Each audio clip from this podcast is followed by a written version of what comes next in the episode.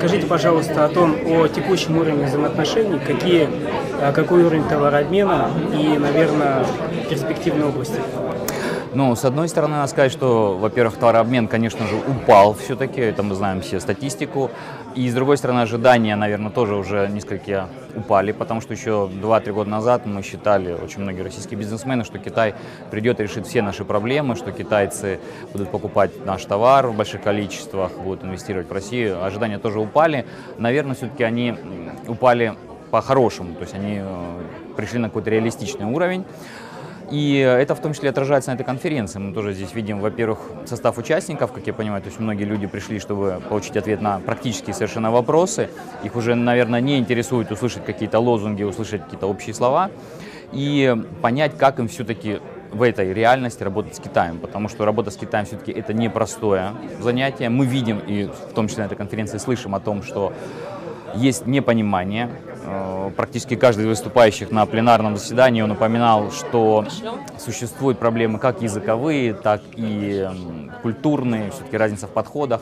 И я со своей стороны тоже это наблюдаю непосредственно в том, что наш российский бизнесмен, он ожидает все-таки то, что китайский потенциальный покупатель или инвестор, он должен купить или он должен инвестировать. Почему такое впечатление создалось? Может быть, какой-то даже и в том числе медиа-шумихой. Вот. Но э, так как это не материализовалось, тоже есть определенное разочарование. Но, с другой стороны, через это разочарование идет путь к прагматичному осмыслению этой реальности и попыткам понять, как же именно торговать на китайском рынке, с одной стороны, либо как именно и чем привлекать китайские инвестиции в Россию. Альберт, в чем специфика работы на китайском рынке для российских экспортеров?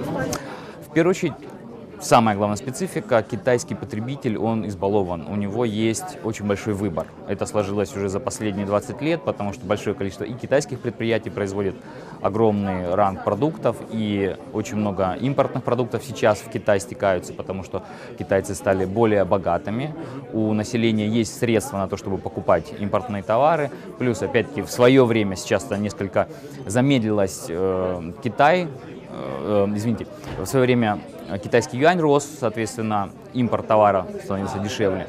И сложилась такая ситуация, что китайский потребитель, он привык к большому выбору. Он привык к красивой упаковке, он привык к тому, что постоянно обновляется ассортимент.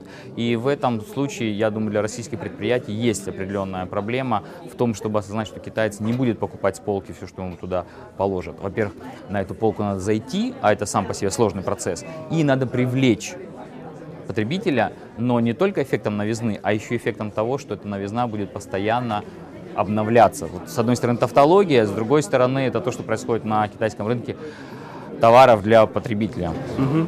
Вопрос такой, а какие перспективные области существуют для развития торговли? Какие товары э, в Китае популярны или могут стать популярными? Соответственно, э, наверное, на что надеяться российским производителям? Сейчас все говорят, безусловно, о сельхозпродукции, все говорят о пищевых товарах, потому что, к сожалению, если говорить о высоких технологиях, на данный момент, наверное, мы не видим какого-то большого предложения с российской стороны. Действительно, я думаю, следующие несколько лет бум продаж в Китае сельхозпродукции будет продолжаться, потому что есть несколько факторов. С одной стороны и курс рубля, с другой стороны действительно в Китае рост потребления импортных продовольственных товаров. И опять-таки все-таки есть своеобразное, уже сложилось впечатление, что в Китае очень много экологических проблем, это признают самими китайцами. Соответственно, те товары, которые приходят из-за рубежа, они чище, они лучше, они более экологически зеленые, скажем так. То есть, безусловно, это создает хорошую очень конъюнктуру для наших товаров.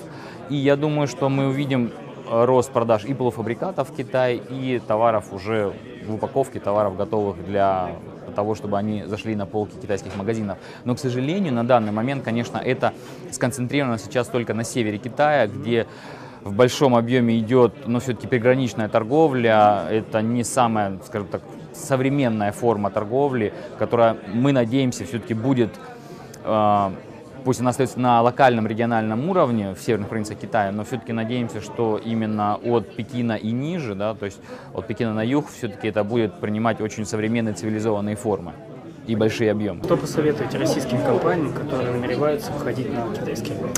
В первую очередь надо произвести, на мой взгляд, инвентаризацию собственного предложения, то есть понять, что мы можем предложить китайскому потребителю и почему ему это может быть интересно. как то вопрос цены, надо просто просчитать, опять же таки, насколько цена конкурентоспособна, так именно вопрос привлекательности товара для китайского потребителя.